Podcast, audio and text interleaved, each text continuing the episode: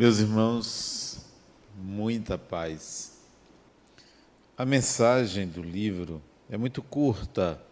Eu vou ler para vocês entenderem a razão do tema.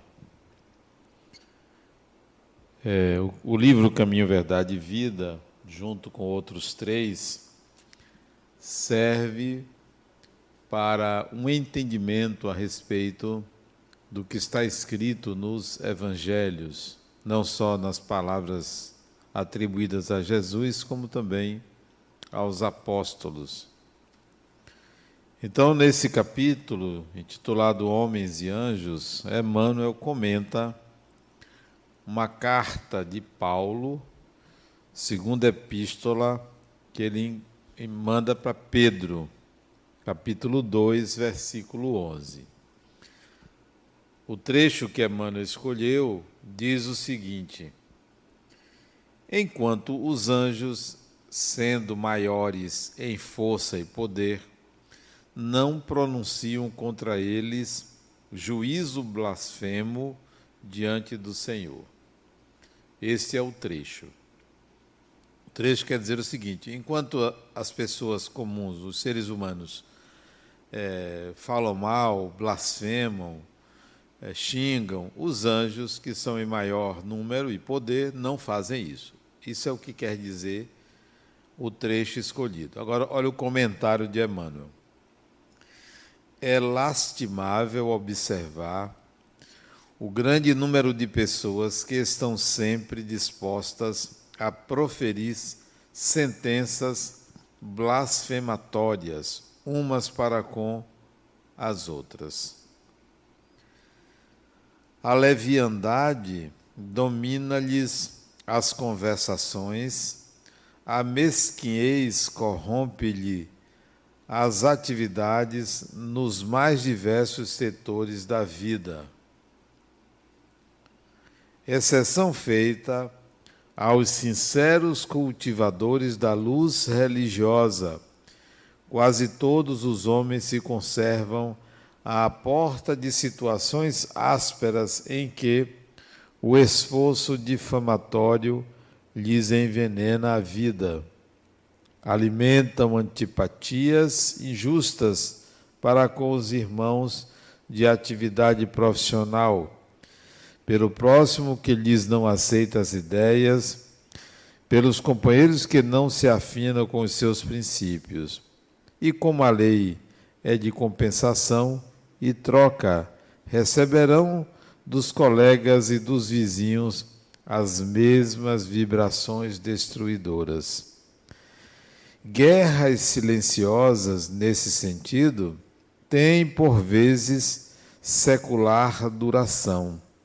Entretanto, o homem jactancioso está sempre rodeado pela ação benéfica de espíritos iluminados e generosos que, quanto mais revestidos de poder divino, mais se compadecem das fragilidades humanas, estendendo-lhes mãos acolhedoras para o caminho e jamais pronunciando juízos condenatórios diante do Senhor.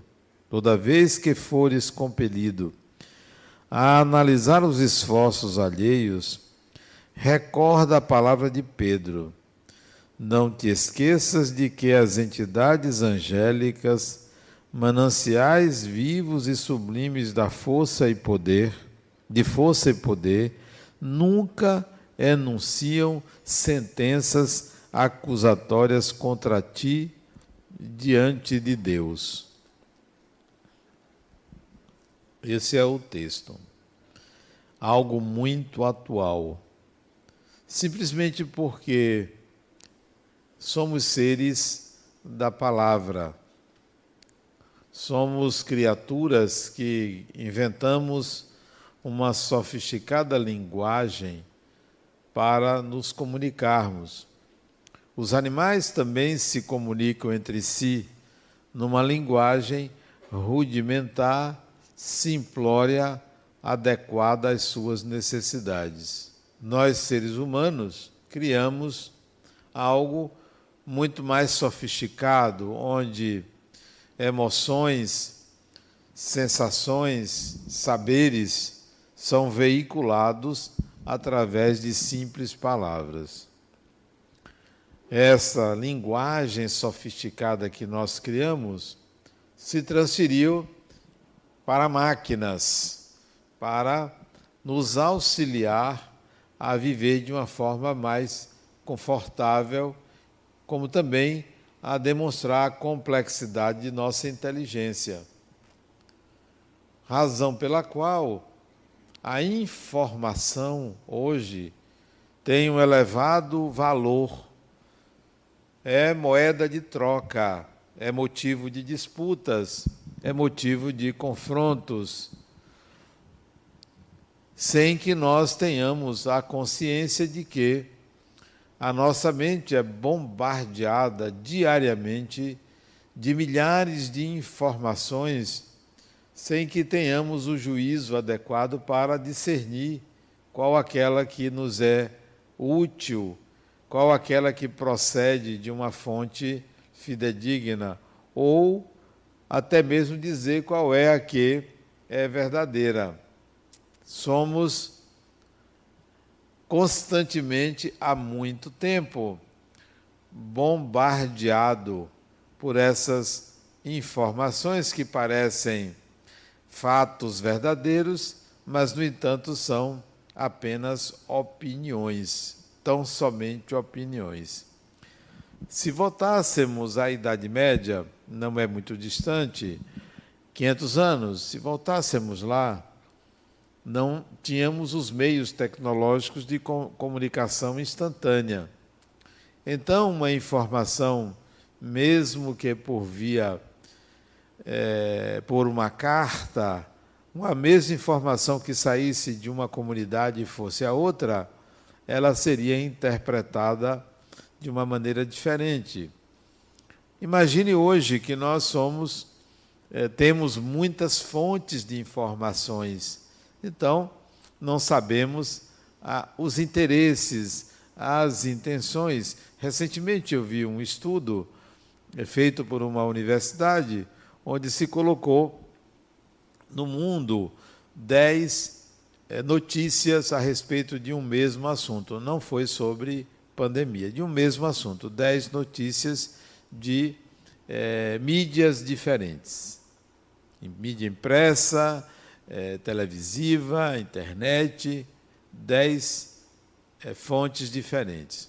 E era possível notar que o leitor, o ouvinte ou quem estava assistindo, se ouvisse todas 10 simultaneamente, ou lesse, ia se perguntar, mas de que está se tratando? Qual é, de fato, o assunto? Porque o ângulo de análise, mesmo que verdadeiro, tratava a informação de uma forma muito particular. Isso nos serve de exemplo para que entendamos o que falamos, de quem falamos, sobre quem falamos. Tudo que nós falamos é uma expressão de um olhar individual. É como você enxerga, é como você vê. Você projeta naquela pessoa ou naquela experiência todo o seu inconsciente, todos os seus desejos, toda a sua formação, toda a sua educação, você vai projetar na análise de uma experiência. Uma vez conversando com uma advogada sobre um crime que houve, essa conversa com ela deve ter talvez uns 12 ou 13 anos atrás, um crime que houve na cidade de São Paulo, no interior da cidade de São Paulo, quando uma adolescente, suposta e acidentalmente, atirou num colega. Não é algo recente, isso é um crime antigo. E matou esse amigo dentro de casa. Foi um acidente, de fato.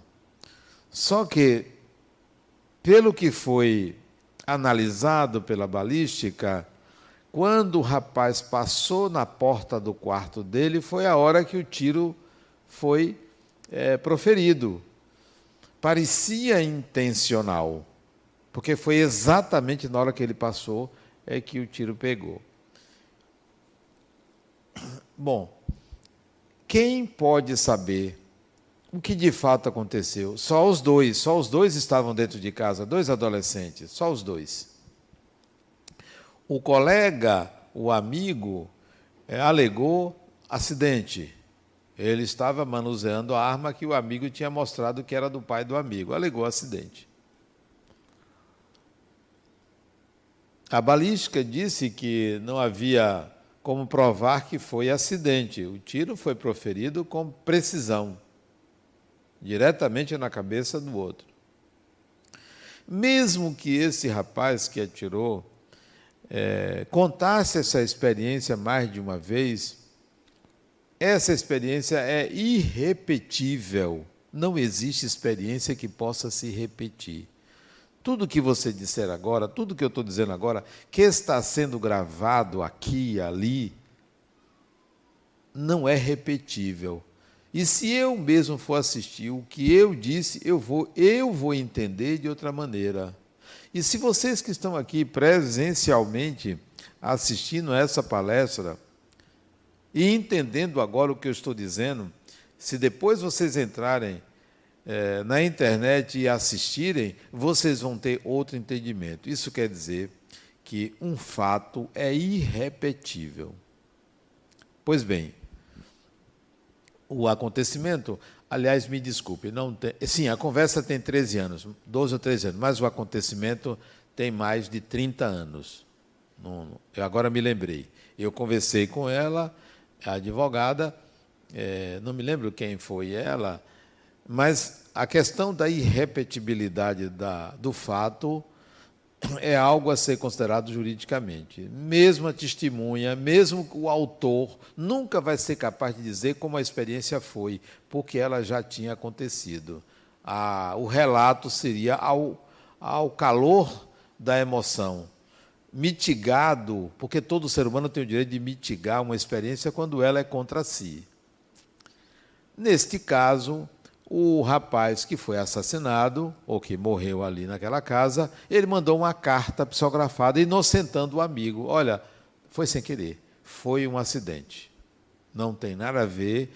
E o juiz do caso aceitou a carta como prova para inocentar o rapaz. Isso é fato, eu não me lembro exatamente em que ano foi, mas foi documentado, inclusive apareceu em televisão isso, esse caso de uma carta psicografada aceita em juízo, uma carta psicografada por Francisco Canto Xavier. Se eu não me engano, o sobrenome do rapaz era não sei o que do amor divino, parece, alguma coisa assim. Bom, tudo que você diz tem um conteúdo pessoal. Tudo, absolutamente tudo. Duas pessoas que estão vendo uma mesma experiência, só vendo, tem olhares diferentes. Quem tem a verdade? Para que a gente entenda que, do ponto de vista real, não há verdade. Há interpretação, sempre interpretação. Eu vivi uma experiência na empresa que eu trabalhava, eu fui funcionário muitos anos da Caixa Econômica Federal, e um colega meu, eu era chefe, me difamou, disse que eu era corrupto. Eu tomei um susto, porque eu nunca tinha me envolvido em corrupção. O que é que eu fiz? Fui procurar ele. Fulano, eu soube que na reunião no dia tal, você disse exatamente isso. Ele chegou para mim e disse, claro, Adenauer, que você não é corrupto. Mas por que você disse? Ah, mas todo mundo fala mal do chefe. Eu disse, hã? Sim, mas nesse caso você falou mal de mim. Mas é do chefe, a gente tem que falar mal do chefe. Eu nunca me esqueci disso. Ele disse, mas não faça mais isso, não fica bem para você, porque todo mundo sabe que eu não sou, não fica bem para você. Bom, a experiência passou. Então, às vezes nós emitimos opiniões sobre pessoas porque elas ocupam certos lugares de destaque,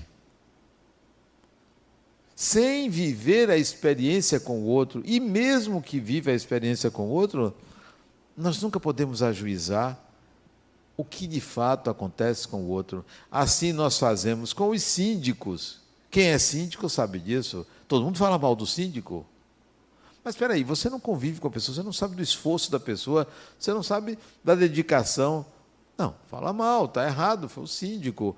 Ou síndico, ou políticos, ou governantes, ou chefes, ou dirigentes de qualquer coisa, ou qualquer pessoa que desavisadamente entre no nosso radar, a gente está projetando a nossa sombra no outro. Tudo que você disser sobre alguém, tudo, bom ou ruim, tudo que você disser tem um conteúdo pessoal, tem um colorido pessoal, tem um modo de enxergar a realidade. É preciso que a gente tenha uma outra visão, uma visão do espírito. Porque essa visão de projetar no outro o que há em nós que a gente desconhece é a visão do personagem. É a visão humana, digamos assim, é a visão limitada da pessoa que não tem todas as informações para emitir uma opinião mais abalizada. Se é assim, como eu estou dizendo, então vamos nos acautelar das injustiças. Vamos nos prevenir das injustiças que nós cometemos sobre as pessoas, por mais ruins que elas sejam, por mais culposas que elas sejam, nós temos que ter uma cautela para que a gente não carregue sobre o outro aquilo que nós somos. Nós não coloquemos o colorido pessoal na imagem do outro. Ninguém merece isso. Eu sei que certas pessoas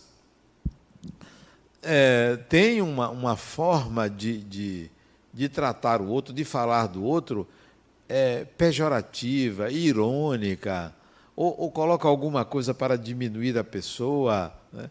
E como eu conheço a pessoa, eu digo, não, essa pessoa está projetando, está falando o que não sabe, o que desconhece. E nós procedemos assim muitas vezes. Quando eu digo nós, eu não estou me referindo a uma pessoa em particular. Nós, seres humanos, não temos essa preocupação. Se víssemos como espíritos, nós agiríamos diferente. Por quê? Porque tomaríamos o cuidado de olhar para nós mesmos e dizer, espera aí, e eu? Como eu posso apontar para alguém a respeito de algo se eu não me enxergo, se eu não me vejo, se eu não me percebo, se eu ainda não me entendi naquelas situações? Uma vez eu perguntei a uma paciente minha tem algum tempo, ela estava criticando um sujeito que apareceu na televisão, que matou não sei quem lá, e ela disse, se fosse comigo, eu mandava matar isso daí. Se eu fosse o juiz, eu mandava matar. Então, essa observação é exatamente aquela que a própria pessoa está condenando. Como assim você mandava matar? Como assim você mataria? Então, é olho por olho, dente por dente? Que tal você pensar assim, eu não gostei dessa atitude? Isso é o que você pode dizer. Até você dizer, eu nunca faria isso, eu diria, não, você, nem isso você pode dizer. Ninguém pode dizer, eu nunca faria isso, porque você não está nas mesmas circunstâncias da pessoa. Então, você nunca faria? Como não? Sempre cito esse caso do livro E a Vida Continua. 3 amigos vão para uma caçada, 2 resolvem matar o outro. 3 amigos. 2 já foram para a caçada dizendo, hoje eu mato ele. Mas não combinaram, não. Eles iam fazer para parecer um acidente. Todos 2. Um porque queria a mulher do outro. O outro porque achava que ele estava dando em cima da mulher dele.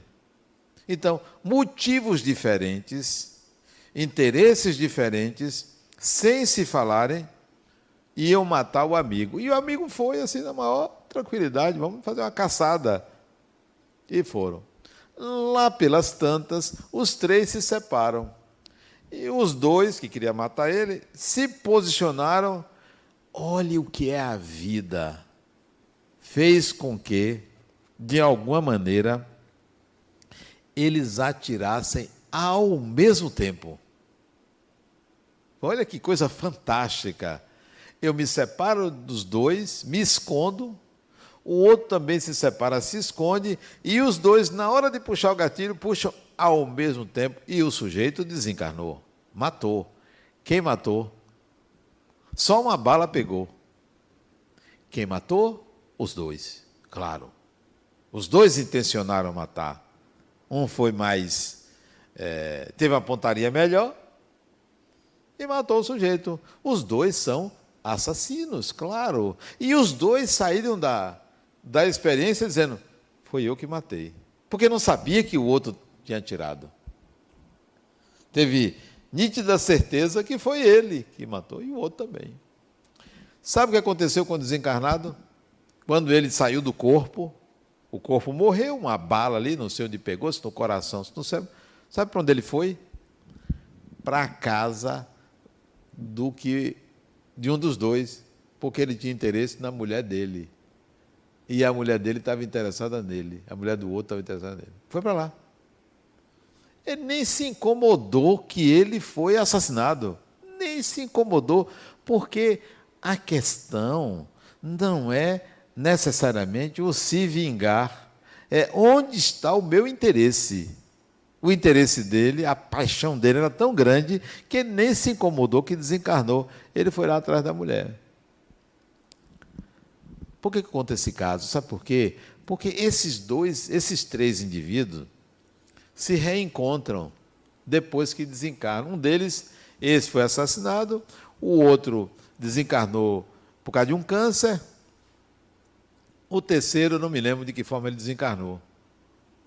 Eles se encontraram e conversaram sobre o episódio, para cada um contar a versão do que houve, como se fossem três amigos contando uma experiência, e cada um viu de uma forma diferente. O que foi assassinado, pensa que ele se vingou? Não, ele não estava nem aí, porque era correspondido no seu amor. O outro depois desencarnou, ele realmente se encontrou com a esposa dele, ele desencarnado, ela encarnada. Depois ela desencarnou, eles ficaram juntos. A questão aí era mais emocional, amorosa, do que analisar sob o ponto de vista penal.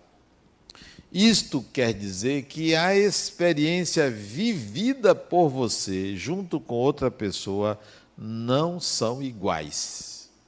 As sensações, os relatos. Você vive uma experiência com uma pessoa, maritalmente, um mesmo momento, essa pessoa vai contar para a melhor amiga de uma maneira e você vai contar para o seu melhor amigo de outra maneira. Mesma experiência, claro. Então, o que é que nós fazemos com as nossas opiniões? Particularmente, eu tenho a cautela de... Quando alguém me pergunta sobre fulano, gente boa. Só quando é um amigo muito íntimo que eu digo, ó, é gente boa, mas não vale nada. Esse não vale nada é uma expressão genérica. Não desço a detalhes. Mas quem eu não conheço, não falo. Está aqui um amigo meu, ali Ramiro. Quando a gente se encontra, principalmente quando ele não está presente, a gente fala mal dele. Mas fala mal com carinho. O falar mal aí não é denegrir a imagem dele, ao contrário, é uma pessoa muito querida por todos os amigos, somos 6 amigos, muito querida ele, mas muito querido mesmo, e a gente brinca com ele até quando ele está presente. Não tem nenhuma vontade de denegrir a imagem de ninguém. Para quê? E ele que a gente conhece. Como é que eu vou falar de quem eu não conheço? Vou falar de fulano. Fulano é isso, fulano é aquilo. Não sei. Baseado em quê? Em opiniões de A, de B, de C? Plantadas, criadas porque a pessoa tem interesses em derrubar aquela imagem? Não estou me referindo particularmente a ninguém. Eu estou falando genericamente. Nós precisamos ter cuidado com a emissão, a vibração que emitimos quando falamos de uma pessoa. Não porque essa pessoa vai falar da gente, é porque nós criamos um modo de falar, um modo de pensar, um protocolo psíquico. Isto vale para amigos, para inimigos. Esses dias eu estava dando uma aula sobre o mito de Semele. É um mito grego. E no mito, ela é amante dele, a mulher dele, para impedir que ele continuasse com aquela relação adulterina, ela se disfarça em aia, em ama, e vai lá conversar com a Semele e dizer a ela que ele é um deus, que ela deveria pedir que ele se mostrasse um deus. Isso é o que é feito normalmente para destruir uma relação. Mas muitas pessoas, quando descobrem que há um terceiro elemento, desqualifica a pessoa. Desqualifica. Chama de todos os nomes, sem conhecer a pessoa, só porque a pessoa está tendo uma relação com outra. Nós ainda analisamos tudo do ponto de vista do personagem. Nós ainda somos pessoas que disputamos um lugar com o outro. Ah, você quer? Vocês estão pensando que isso é utopia? Não, eu tinha uma amiga, tinha porque nunca mais a vi. Ela descobriu que o marido dela tinha uma relação com a irmã dela. Descobriu não. O marido veio falar, olha, a partir de hoje eu vou ficar com sua irmã. A irmã mais nova. Ela disse, eu amo você, mas se você ama mais a minha irmã do que a mim, seja feliz. Que tal? Faríamos isso? Seu marido está interessado na sua vizinha, você diz, não, meu filho, vá, você quer ser feliz? Vá. Não fazemos isso. Nós desqualificamos a pessoa, porque a nossa visão ainda é limitada. Não nos percebemos espíritos, não nos analisamos como espíritos, não pensamos como espíritos, pensamos como pessoas limitadas que têm um corpo e que morremos com o corpo. Não morremos. Lamento dizer que não existe não viver. Não morre, a vida continua. De que maneira a vida continua? Como você é. Não muda. Não muda nada. Não vai para não sei aonde, não vai sofrer. O seu sofrimento é, olha quem eu sou. Eu pensava que ia mudar tudo, não muda nada, porque a consciência de si não desaparece. Então nós temos que ter cuidado com o que emitimos. O que pensamos, as imagens que geramos em nossa mente. Não porque um espírito pode captar e me obsidiar. Não, porque as imagens que eu gero em minha mente, as palavras que eu profiro, elas falam de mim. Sempre falarão de mim. Eu sou assim. Não é que um espírito vai me perturbar porque eu só penso essas coisas. Eu só penso essas coisas porque eu sou assim.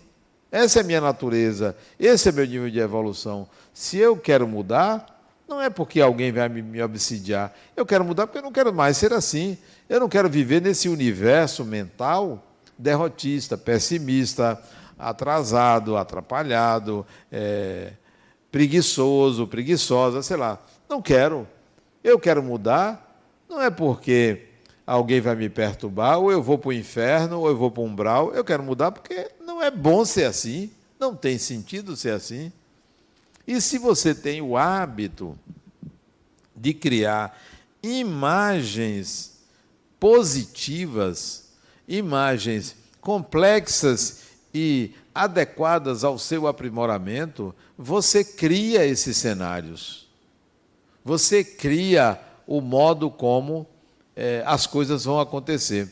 Interessante que, há 2 meses atrás, uma pessoa me disse, Adenauer, me ligou, Adenauer, eu vou fazer uma palestra num centro, pela primeira vez.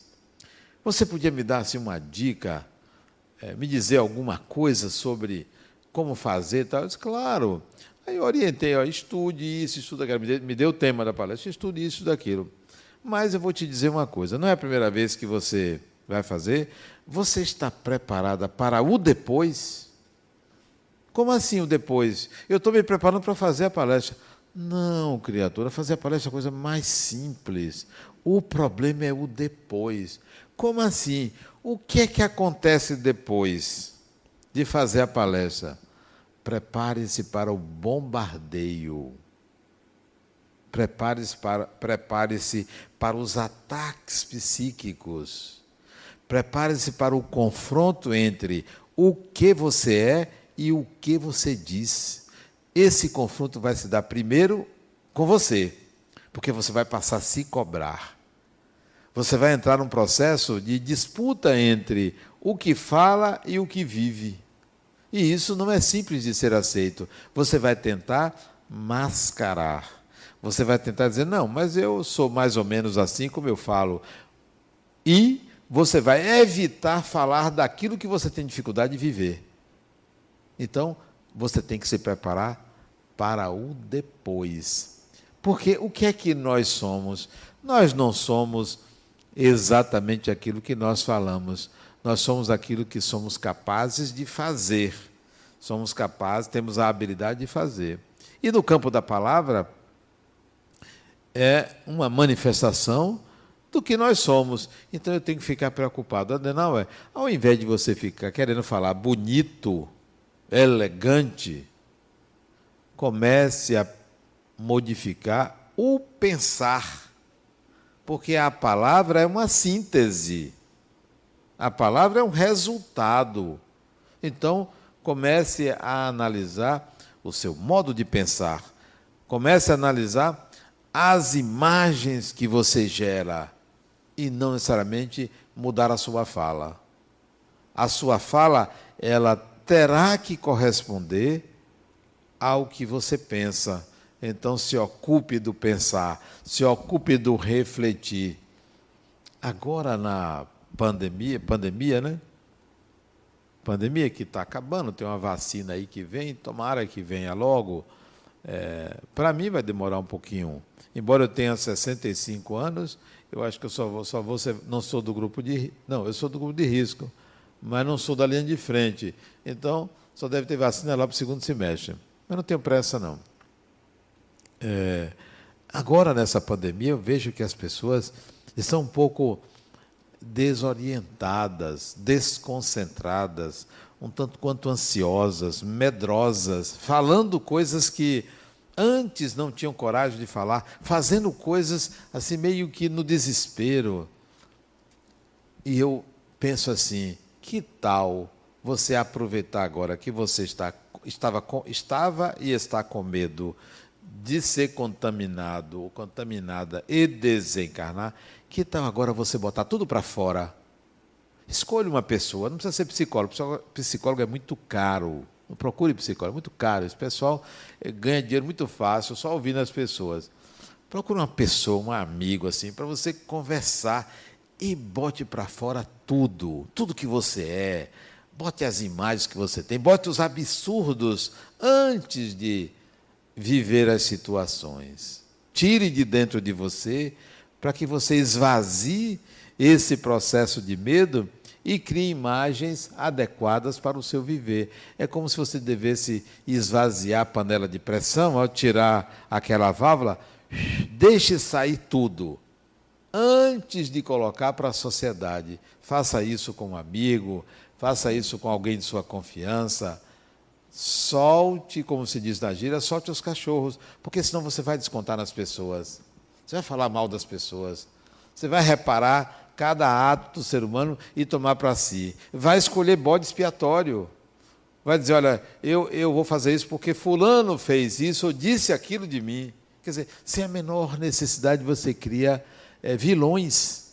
A pessoa que cria vilão não enxerga o vilão que existe em si, porque cria vilão. Olha, por sua causa, eu vou fazer isso. Não, não é pela causa de ninguém. Você tem livre-arbítrio. Não, não é porque fulano disse isso que você vai fazer. Você vai fazer porque você escolheu. É o que você quer. Não é ninguém responsável pelo seu destino. A responsabilidade pelo seu destino lhe pertence. Então você age assim porque você quer agir assim. Você poderia fazer diferente, mas você não quer fazer diferente. Você prefere atribuir a responsabilidade a uma pessoa, para a pessoa se sentir culpada. Culpada. Aqui já aconteceu comigo. Eu vou sair do centro por sua causa. Eu? Como assim? Você é um boçal. Você entra no centro e não me cumprimenta. Criatura, eu não vi. Se eu não lhe cumprimentei, porque eu não vi. Você estava no pátio, você passou por mim. Criatura, eu não vi. Quer dizer, por causa disso... Não, criatura, não vai embora, não. Faz o seguinte, da próxima vez que você cruzar comigo, me chame. Porque eu também, às vezes, estou... absorto, estou pensando em outra coisa, não estou lhe vendo. Eu cumprimento todas as pessoas, né? Mas me desculpe, né? Nada, a pessoa foi embora. Então, o vilão sou eu. Tudo bem. Mas não façamos isso, não vamos eleger vilões para as nossas decisões. Eu vou sair daqui porque eu não suporto a rejeição ou me sentir rejeitado. Eu vou sair porque eu sou uma pessoa assim, assim, assim. Nunca deve ser o outro, nunca. Mesmo que, supostamente, eu a tenha desprezado, eu a tenha esnobado, mesmo que, não é motivo para a pessoa sair de uma instituição pública. Não, eu não estou aqui por causa de Adenauer. Eu estou aqui porque eu quero estar aqui. Ele pode ser o que for. Ele pode ser boçal, ele pode ser orgulhoso, vaidoso. Aliás, eu sou. Aliás, é uma coisa que eu dou um desconto para a minha vaidade. Eu sou torcedor do Vitória. Você acha que o torcedor do Vitória é vaidoso? É difícil o torcedor do Vitória ser vaidoso. Não é. Então, eu dou um desconto para a minha vaidade porque eu digo a todo mundo o time que eu torço. Não, vocês não estão aqui por mim, para mim. Não sou eu o exemplo e nem faço força para ser o exemplo, porque eu também estou na mesma condição de vocês. Qual é a condição? Aprendendo. Nós todos estamos aprendendo. Não tem ninguém aqui superstar, elevado. Não, nós estamos aprendendo. Então, não eleja vilões. Não vale a pena você culpar seu pai. Ah, porque meu pai era alcoolista. Porque meu pai batia na minha mãe, ah, porque minha mãe não me amava. Nada disso é justificativa para você ser quem você é. Nada disso. Nenhum ser humano é a causa do mal do outro. O mal que vem a você, ele pertence. Só pertence a você. Então, se você gera imagens mentais, palavras inadequadas proferidas contra alguém, isso é seu mundo, isso é você. O outro é o outro. Então, se eu falo mal de alguém, isso é meu mundo, sou eu que faço o mal, né? Mesmo que isso exista no comportamento do outro, mas esse é o meu mal, porque sou eu que o libero. Eu vou me tornar uma pessoa que gera uma psicosfera em torno de mim, inadequada. Eu não vou atrair o mal do outro, não. Eu vou permanecer no meu mal. Quando as pessoas me perguntam, não, como vai você? Eu digo, eu vou bem. Que mal vem a mim, se não o mal que eu faço aos outros? O único mal que vem a mim é aquele que eu gero, não é o seu. O seu não vem para mim.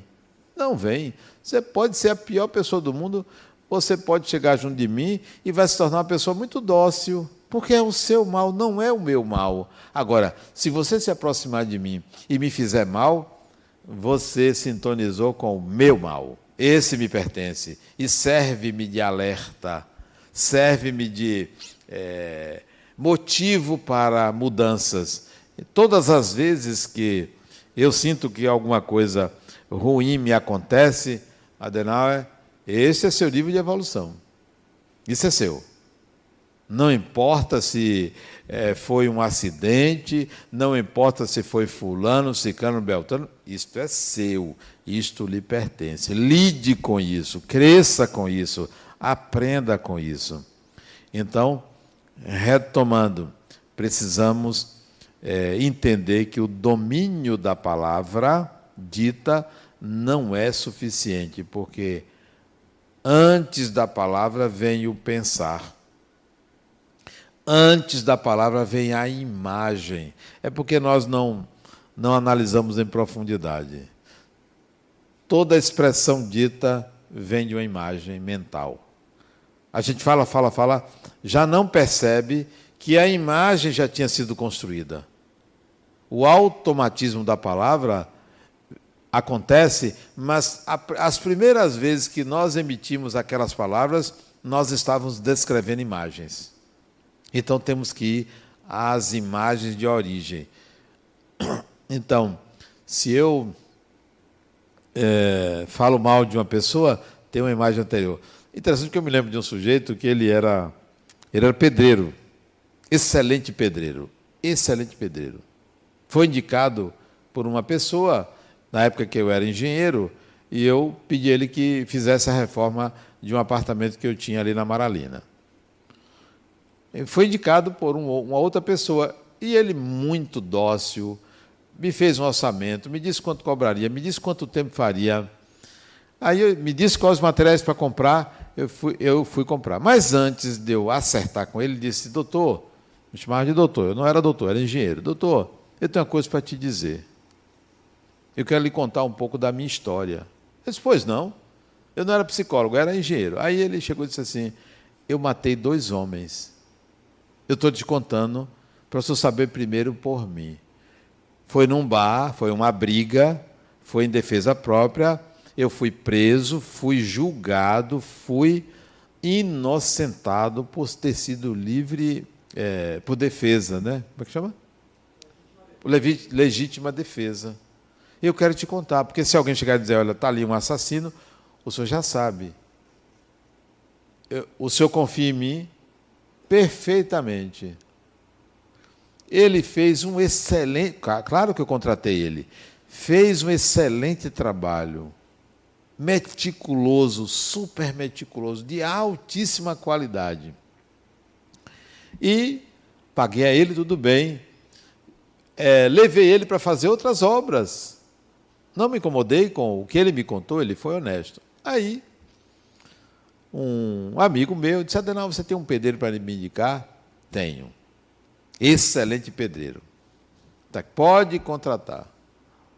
Não disse a ele o que ele tinha me falado. Não havia necessidade de eu dizer, olha, ele fez isso. Não. O pedreiro chegou para esse meu amigo e contou também, olha, doutor, o senhor está me contratando. Aconteceu isso comigo. Contou. Meu amigo me ligou, zangado comigo. Por que você não me disse? Mas eu tinha que te dizer a vida privada dele. Se eu achasse que você estivesse em perigo, eu teria lhe alertado. Mas eu não vi perigo nenhum, nem para mim, nem para você. Por que eu iria lhe alertar isto? Não tem sentido.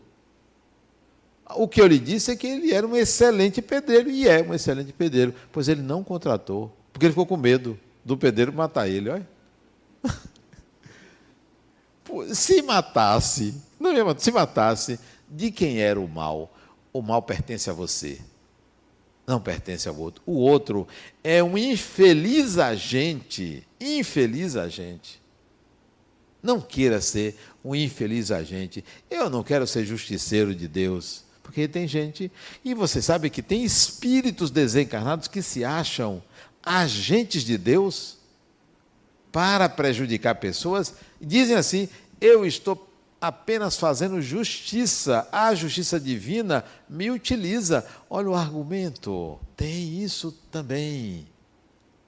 Então, não queira ser justiceiro, não queira ser, eu não quero ser, não sou eu que vou apontar ninguém. Deixa a pessoa viver a vida da pessoa. Ah, mas Adenauer, você tem que combater o mal. Eu combater o mal? Eu não tenho que combater o mal, eu tenho que fazer o bem. Não quero combater o mal. Não me pertence esse combate. Eu quero fazer o bem. Que bem é que eu vou fazer? Aquele que eu acho que devo fazer. Se isto é combater o mal, ok. Mas ir lá com a espada em punho para dizer, você está errado, não faça isso, não me cabe. Não tenho procuração de Deus, nem quero essa procuração. Sei lá quais são os dramas que a pessoa está vivendo e que a sociedade classifica como mal? Não, não sei, não me pertence essa tentativa de fazer justiça. E, geralmente, quando agimos assim, somos injustos, porque desqualificamos, porque não temos a medida adequada para exercer uma verdadeira justiça. Para mim, a justiça chama-se educação. Você quer combater o mal? Abre escolas. Abre escolas, você vai combater o mal. E não simplesmente só abrir prisão, prisão, prisão. Abre escola, porque assim você vai reduzir danos, sem precisar estar fazendo, sendo justiceiro. Não sou justiceiro, não quero, não me cabe. Nós estamos trabalhando numa empreitada, trabalhando para o divino, sem ser carcereiro de ninguém, sem ser juiz de ninguém, sem estar incluindo pessoas como se fossem apátridas, né? Como se não merecessem a mesma misericórdia que eu quero que seja exercida comigo. Não, eu vou oferecer meios da pessoa crescer. O passado dela não me interessa. Não me interessa. Várias pessoas chegam a mim, Adenauer, você não sabe a pessoa que está trabalhando com você. Fala mal do outro. Fala mal do outro, da outra. Fulano, deixa a vida dos outros, deixa a vida de que ela é em paz. Deixa a pessoa trabalhar, a pessoa está trabalhando. Mas, Adenauer, você não sabe o que fulana faz na vida. Eu não me interessa. A vida particular da pessoa, eu não sou Deus. Deus é que cuida da vida de cada um.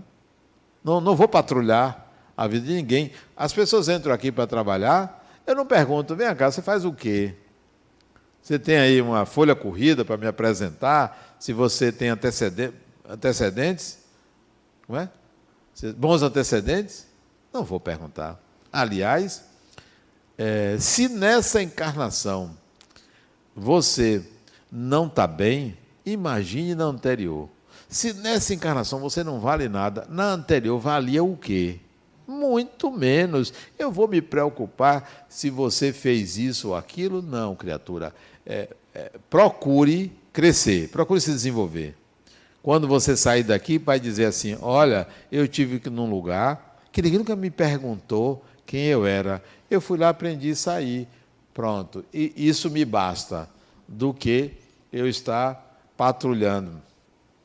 O outro chegou para mim e disse assim, Adenauer, eu vou te confessar, ele era passista, eu vou te confessar uma coisa, ninguém sabe aqui, mas parece que todas as vezes que eu olho para você, você sabe. Olha, que isso é viagem, né? A outra disse assim, Adenauer, quando você olha para mim, parece que você vê toda a minha encarnação, não vejo nada, né? Projeção pura da pessoa. Eu vou lhe confessar uma coisa, eu sou passista aqui da casa, mas eu não consigo esconder. Ninguém sabe. De você, todas as vezes que eu evitava que você me olhasse, porque se você me olhasse, você ia saber. Diga, criatura, o que é? Eu tomo remédio controlado. Eu disse, você é maluco, é? Eu sei o que você quer dizer. Criatura, tome seu remédio, deve lhe fazer bem. Não se preocupe, isso não vai atingir as pessoas que tomam passe por você. O remédio não passa, não vai, fica em você, vai para o corpo, né? Não vai para o corpo espiritual. Relaxe, tome seu remédio, né? Siga a prescrição médica e pronto. Quer dizer, a pessoa cria uma ideia de que o outro tem como saber da sua vida. Eu não tenho como saber da vida de ninguém. não tenho a menor ideia. Já aconteceu algumas vezes, poucas vezes, o seguinte. A primeira vez foi no consultório. Isso deve ter talvez uns 25 anos atrás. Eu tenho 27 anos que sou psicólogo, que atendo pessoas, né? E há 25 anos atrás eu estava atendendo uma mocinha, ela estava me falando, e eu comecei a ouvir um bocado de xingamento. Na minha cabeça, eu ouvi aqui dentro, que fiquei confuso, e era a voz dela. Ela falava uma coisa e eu ouvia o que ela estava dizendo e eu ouvia outra coisa. Eu não aguentei, disse, por favor, criatura, para aí. Isso o que foi? Você não está entendendo o que eu estou falando? Eu estou entendendo tudo o que você está falando, mas eu estou ouvindo você xingar uma pessoa. Ela tomou um susto, ficou branca. Ela era branca igual uma ratinha, ficou mais branca ainda. E chorou. Disse, o que foi, criatura? Ele disse, hoje pela manhã, o que você está dizendo que está ouvindo foi uma briga que eu tive com minha mãe. Disse, criatura, você fala essas palavras cabeludas para sua mãe? Porque eram palavras que eu não profiro, né? Então, essa foi a primeira vez que eu ouvi mesmo uma pessoa falar. É uma pessoa reverberar o seu mundo íntimo, sem eu perguntar. A outra vez, a segunda vez, foi aqui, naquele canto ali, veio um homem conversar comigo. Eu me lembro que ele usava um suspensório. Homem que usa suspensório. Deve ser alguém reencarnou no século atrasado. Quer dizer, era para ele ter reencarnado no século passado. Ele... Suspensório, mas... Ele começou a falar com a voz, mansa, Adenal, eu vim aqui porque eu estou... Aí começou a contar algumas coisas, tal, falando, pare, por quê? Você está gritando. Não, eu não estou gritando. Está gritando. Olha o que você está gritando. Aí eu coloquei para ele o que ele estava gritando, porque eu ouvi o que ele estava gritando. Esse é o nosso mundo real. É o que reverbera em nossa mente. Não é só o que falamos. É o que reverbera. Por isso que nós... E tem outras experiências de escutar, poucas, mais umas 3, de escutar mesmo. É sinal de que as palavras antecedem as imagens, os gritos, os anseios, né? Os medos, e é isso que a gente precisa tratar. E é isso que Emmanuel tenta dizer. Não adianta você... está falando mal dos outros. Poupe, porque falar mal dos outros é mostrar quem você é. É sempre assim. Muita paz.